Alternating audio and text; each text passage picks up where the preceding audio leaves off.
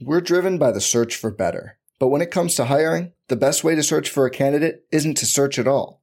Don't search, match with Indeed. Indeed is your matching and hiring platform with over 350 million global monthly visitors, according to Indeed data, and a matching engine that helps you find quality candidates fast. Leveraging over 140 million qualifications and preferences every day, Indeed's matching engine is constantly learning from your preferences. Join more than 3.5 million businesses worldwide that use Indeed to hire great talent fast. And listeners of this show will get a $75 sponsored job credit to get your jobs more visibility at Indeed.com slash BlueWire. Just go to Indeed.com slash BlueWire right now and support our show by saying you heard about Indeed on this podcast.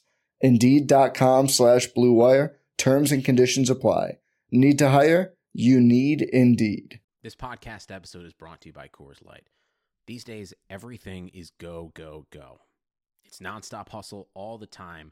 Work, friends, family expect you to be on 24 7.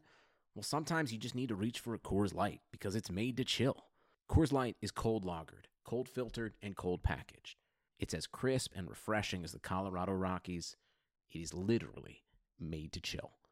Coors Light is the one I choose when I need to unwind. So when you want to hit reset, reach for the beer that's made to chill. Get Coors Light in the new look delivered straight to your door with Drizly or Instacart. Celebrate responsibly. Coors Brewing Company, Golden, Colorado. Blue Wire.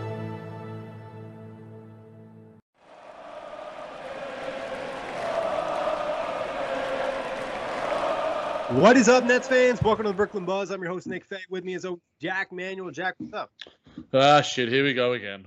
Six game losing streak for the Brooklyn Nets. Lost tonight to the Orlando Magic, 89 101. Before we get started, always quick reminder you can find us on iTunes, Google Play, Spotify, OTGBasketball.com, NetsRepublic.com, and Blue Wire Pods. But, Jack, how do you feel about this loss? Was it similar to all the games on the losing streak, or this one a little bit different, or it's just the same vibe?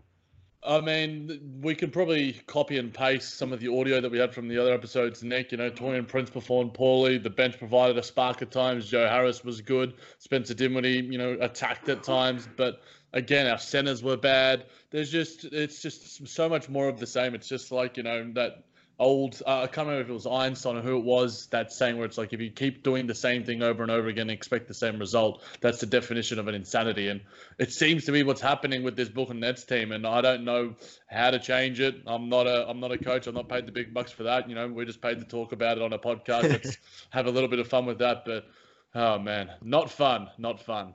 And I think you're right, Jack. It's felt like the same win. They keep trying to do the same thing, and it worked. You know, last month they got a couple wins, but now in this losing streak, nothing is working. Garrett Temple, Taurean Prince are struggling, and like we've talked about a lot, Jarrett Allen and DeAndre Jordan aren't playing at the same level. Do you want to see Coach Kenny kind of make some, you know, irrational changes or sp- some sporadic changes to the lineups or rotations? Yeah, sporadic I think is a good word for it. Nick. Irrational is it's almost the opposite of that because the what is happening right now, we're getting the same result after expecting to do the same thing. You know, when the starters came back in after a, a nice little bench run in you know in the late third and early fourth, the it, the the offense just cratered. And I know a lot of other people who are as a learned, if not more learned than us, have you know advocated for the same thing putting guys like out there that are deserving those minutes, that are warranting that play. You know, Rodions only playing 12 minutes. It isn't enough for me. You know, Wilson Chandler was okay, but I don't think he deserved to play more minutes. TLC was good in moments. Um, he, you know, he bounced back a little bit. You know, DJ uh, again. You know, you get what you get from him. But in terms of just the, the, the, flow that is happening right now, and maybe that changes when we get you know Caris LeVert back. But you know, I'm not expecting a win against OKC, who you know right now are, are a little bit down to Philly, but to me are a far superior team to what the Brooklyn Nets are right now. Yeah, and I mean they're playing good basketball. Then tonight they're you know a playoff seed in the West right now, so it's going to be a tough matchup. And right now, just guys aren't stepping up. And you brought up a great point, Jack. We kind of talked about it off air. It's like guys are most entitled to minutes instead of giving minutes to guys who are playing better that night. And that's what we saw a lot last season was Kenny gave it to whoever had the hot hand or whoever was just playing really good defense at times. And we're not really seeing that anymore. Like Taurean Prince, we've kind of talked about, continues to get minutes, even though maybe a guy like Rodions has provided more of a spark for the team. Taurean Prince, 2 of 11 from the field, 2 of 9 from 3 continues to rebound okay, had a couple of assists, couple of steals, but was minus 17 for only six points. Whereas Rodions Kurucs, 12 minutes, three of five from the field, one of two from three, had seven points himself. So, I mean, you, you compare the pair, you know, double the minutes and, you know, didn't necessarily give us double the production. You know, him and Garrett Temple combined for four of 24 from the field. Yeah, which is you're not going to win a lot of games when that happens. You are not three of seventeen from three. I mean, the team overall was pretty putrid from the field and from three anyway. Ten of forty-seven from three and thirty-three point three percent from the field. Another disgusting offensive night for for the Nets. And the worst part is, it's not like these are really hard looks or contested shots. A lot of the time, they're missing wide open looks. Know, Garrett Temple, Taurean Prince are really, really in a slump, and it's impacting the offense dramatically.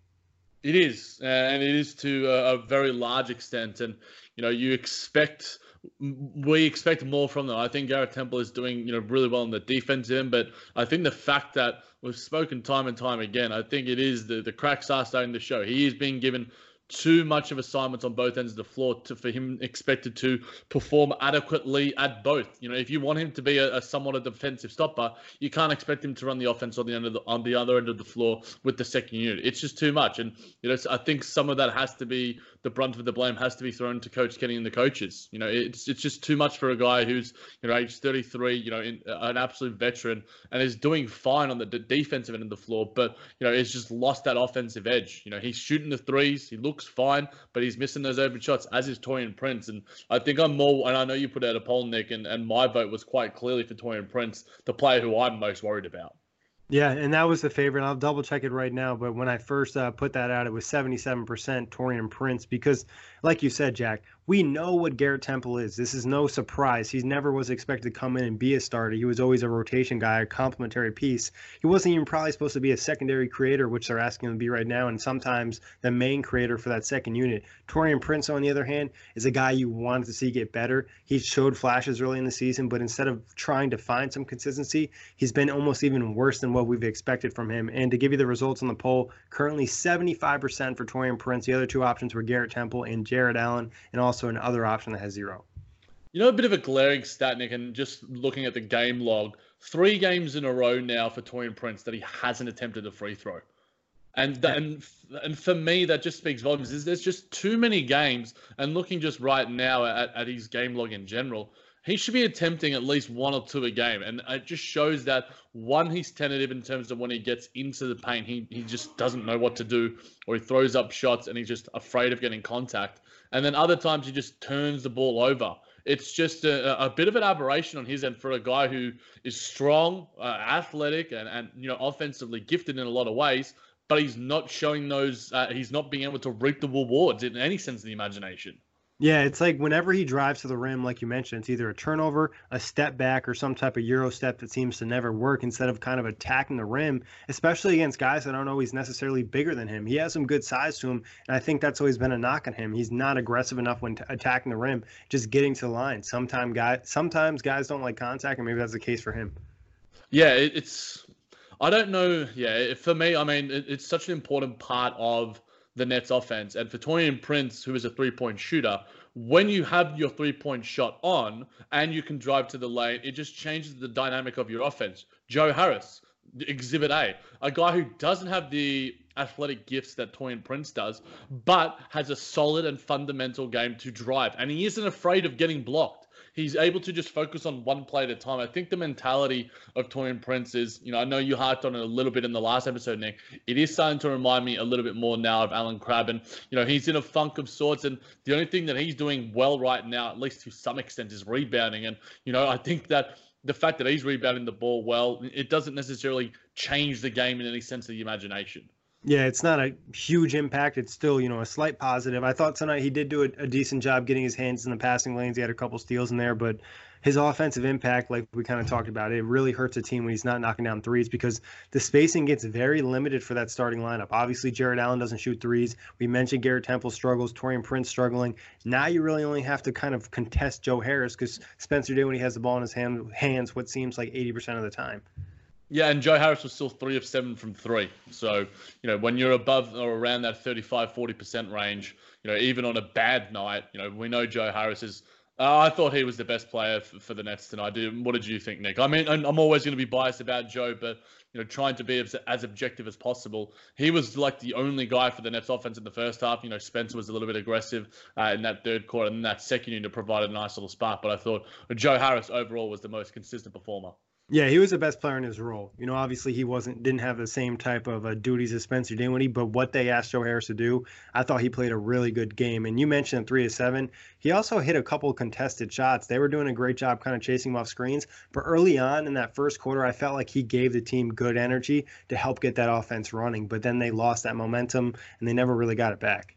They did. They didn't. No, they didn't. And you know, a, a, nice couple of steals and a block as well. I thought that you know overall he was the, the Nets' best performer, and you know I thought Spencer uh, was really tentative and, and, a, and a bit, you know, not focused on the right things. You know, I, I get frustrated at him sort of just arguing in every single freaking call. Like, you know, if LeBron James is going to argue about the man and Spencer, you just got to, you know, shut up sometimes. And tonight was just one of those nights where he just needed to just focus on on the performance and put the rest behind him. But, you know, that third quarter certainly did give us a little bit of a spur, get us back into the game. But, you know, not one of Spencer's best games. Yeah, especially I mean he missed a lot of threes in this game. I didn't think he took too many bad shots. He just wasn't knocking them down. Two of ten from deep.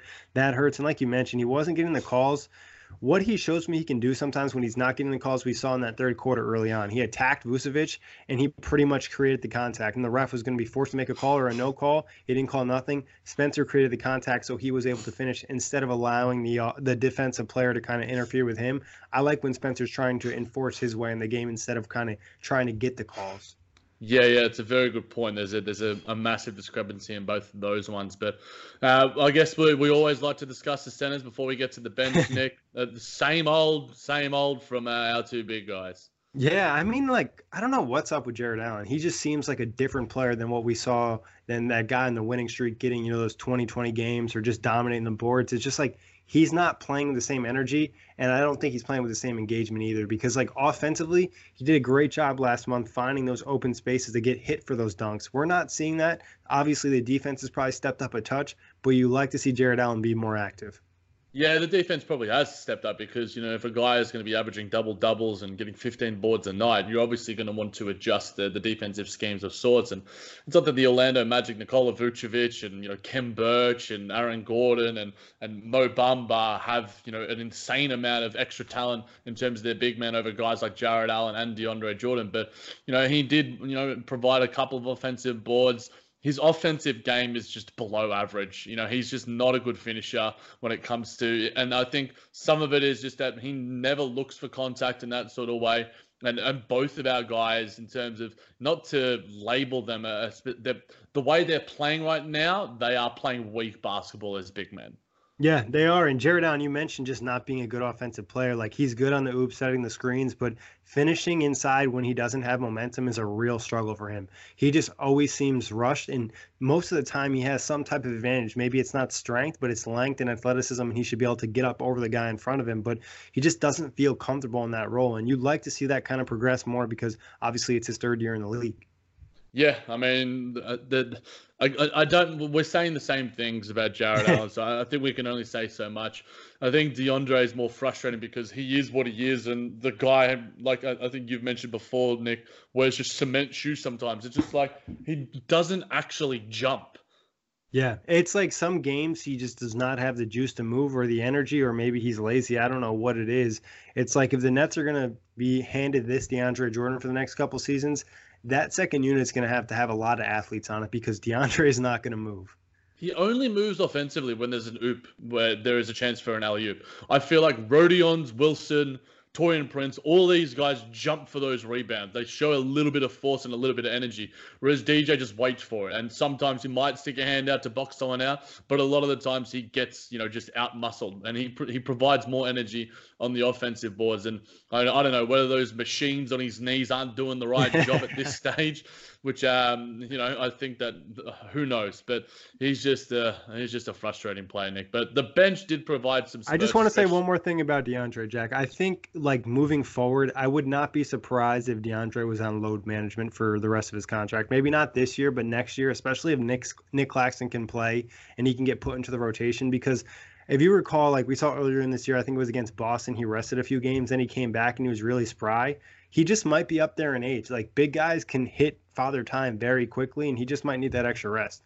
He might, he might, and uh, that's certainly, you know, I think he was um, questionable and then upgraded to probable for tonight's game. So he'll certainly be one to manage. And the fact that the Nets do have Nick Claxton in the wings, and because there's so, I mean, there's so much poor performance from our big guys, it can't hurt to throw Nick Claxton some minutes. He's shown some spurts uh, in some performances this year, but the bench overall, Nick, you know, I thought Kurucs and, and TLC and even Musa, I, I, thought, despite the fact that, you know, he only hit one field goal, I really liked his control and his aggression out there. Uh, I thought that those two combined were a little bit better. Theo Pinson, we don't necessarily have to speak about him, though.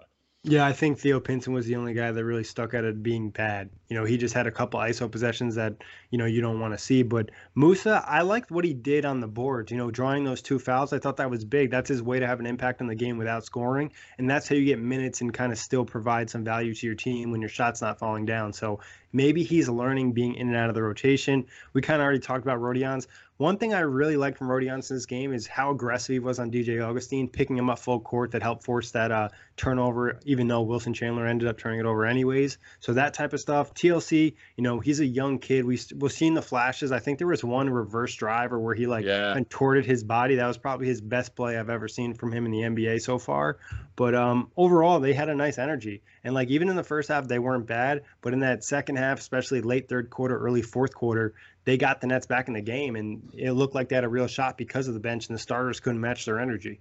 It was the Nets' only good quarter. The third quarter, the Nets scored 32 points, and then the second and fourth, they combined for 35 points. So it shows that sometimes, you know, we get these flash in the pan performances, and we kind of have to make the most of it. Um, Nick, would you have kept those the bench guys in for a little bit longer because we saw how much the offense did stagnate when our starter did come back in? Yeah, it's really tough to say. I would have considered uh, maybe not keeping. I definitely would have brought Spencer and Joe Harris back in. I think they're the two guys that need to be back in. And then the J- Jarrett Allen, DeAndre Jordan. Um, it's tough to say. I think DeAndre might have done a better job on Vucevic, but the Nets' defensive scheme on him wasn't bad the entire game. I kind of mentioned to you, I would have kind of wanted to see Rodions out there late in the game. I thought he provided some good energy and could have helped his team and give him a spark. And then even TLC, you know, like Garrett Temple and Taurean Prince really weren't playing well. I think going with one of the bench guys late wouldn't have been the worst thing considering they've lost five straight with that closing lineup. Yeah, it seems to me in, in some stretches where we see a rigid sort of mindset from Coach Kenny. Sometimes we see these, you know, these different moments where he throws things out there and it's just like, why not? And sometimes, you know, we, we see, you know, performances and rewards from that. Tonight, you know, he, he wasn't as flexible and, you know, he didn't get the results as we sort of harked back to a little bit earlier. You know, I'm, I'm really impressed with what Rodions is doing and I think he's deserving of more than 12 minutes a night. You know, we, we sort of said, you know, he had 17 and 18 we wanted him to see him closer to that 20 minute mark. And I certainly think he's playing better basketball than Taurean Prince in a, in a lot of stretches. You know, obviously, uh, his three ball you know, fundamentally isn't as good as Taurean Prince's, but he's hitting it, and it does actually look a lot better than it has uh, in in last season. I think just you know he has some nice arc on it. He looks confident. He's playing really good defense. Pesky Rody gives me life as I put on the OTG account, and you know those sneaky cuts are, are pretty fun too. Yeah, I like the peskiness. I like that just providing an impact defensively, making the other team feel you to some extent. You know, sometimes he'll commit those stupid fouls, but for the most part, getting under somebody's skin can provide some type of impact for your defense that's been pretty bad over the last couple weeks too. So just overall, you know, I want to see some type of change. Would you like to see a starting lineup change for the next game? Yeah, but I think Coach Kenny is isn't isn't going to do it. I think he's going to go with his guys. But if if he does stick to the same five, I want to obviously I want to see you know extended minutes for Caris LeVert, but I also want to see if Taurean Prince isn't performing, isn't showing energy, isn't rebounding, isn't hitting his threes, throw Rody out there straight away. Do something early. Be proactive. Uh, that sense, of the imagination. And sometimes, like I sort of said, you know, we see the rigidity, we see the, the lack of flexibility. He's reacting, he's not being proactive in, in a lot of sense of the word. But, you know, Coach Kenny can only do so much. I've said that a million times. For me, it's always on the players. But, you know, he can do some things and he can be proactive in terms of his rotations. He hasn't been doing that uh, enough of late. And, you know, six straight losses, and a lot of the same things are happening in these losses offensive stagnation, lapses on the defensive end, you know, guys on hitting shots from three. I don't know what else more you can do, Kenny, but you know you have to try and change things if you want to actually get a different result. Yeah, no, I agree because the chemistry with these units just doesn't seem very smooth or in sync. You know, sometimes the second unit looks smoother than the starters, and they've been playing a lot of games together. I'd like to see the change up. Maybe that's even putting Caris LeVert back in the starting lineup, depending on his minutes restriction, or maybe it's putting Rodions in that starting lineup and adding Prince to the bench and giving some more spacing to that second unit. Even though he's not da- knocking down a shot, maybe he'll be able he'll feel more confident going against second unit guys. Yeah, I mean, the, the, something has to change, Nick. You know, this is reminiscent of last season where the Nets went on that you know horrible losing streak, and then something did change. There was a catalyst for change. Maybe LeVert can provide that. Maybe he does get 25 minutes rather than 15 minutes. You know, I, I don't necessarily. Uh, I know Jared Dudley spoke out and, and, was great in terms of defending the, the, training staff and and the medical staff in, in Brooklyn, but you know, we know LeVert is healthy now. We know it's just a thumb injury, and I understand, you know, the back to back and having him back for home. But from now on, you know, we need Caris LeVert probably more than we need any other player. Obviously, um, it'd be nice to have Kyrie and KD, but that's you know probably a, a more distant future ahead of us. But Caris right now can change, you know, the look and the sync of this team. I mean, there's only 10 guys, you know, that essentially play in this rotation.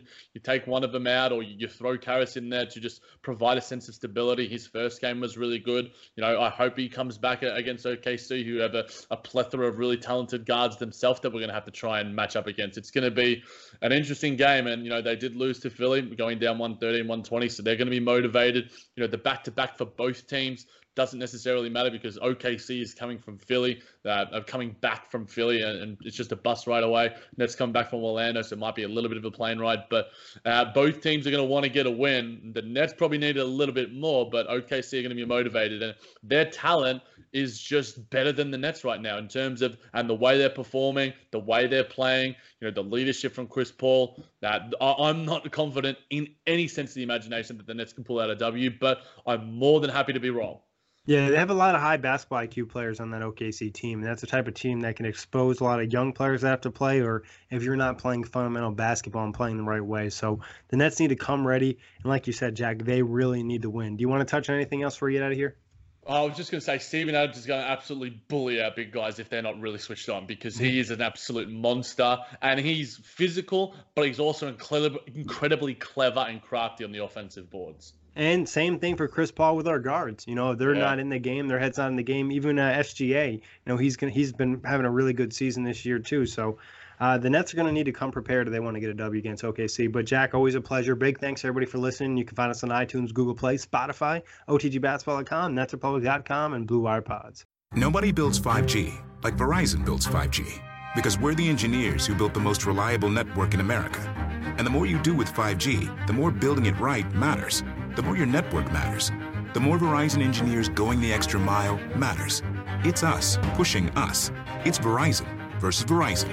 5G built right from America's most reliable network. Most reliable based on rankings from RootMetrics second half 2020 U.S. report of three mobile networks. Results may vary. Award is not an endorsement. I'm Mark Chapman. Welcome to the Planet Premier League podcast. Each week, Cesc Fabregas, Nedum Onuoha, and myself talk all things Premier League. As a player, you don't have time to talk. No. You don't have time to make a plan. You just need to deal with wave after wave after wave. We watched Coach Carter, and he said, "Oh, afterwards, the game's just about doing this for your teammates." And I remember looking around halfway through the film, and half the squad was asleep. Planet Premier League. Listen wherever you get your podcasts.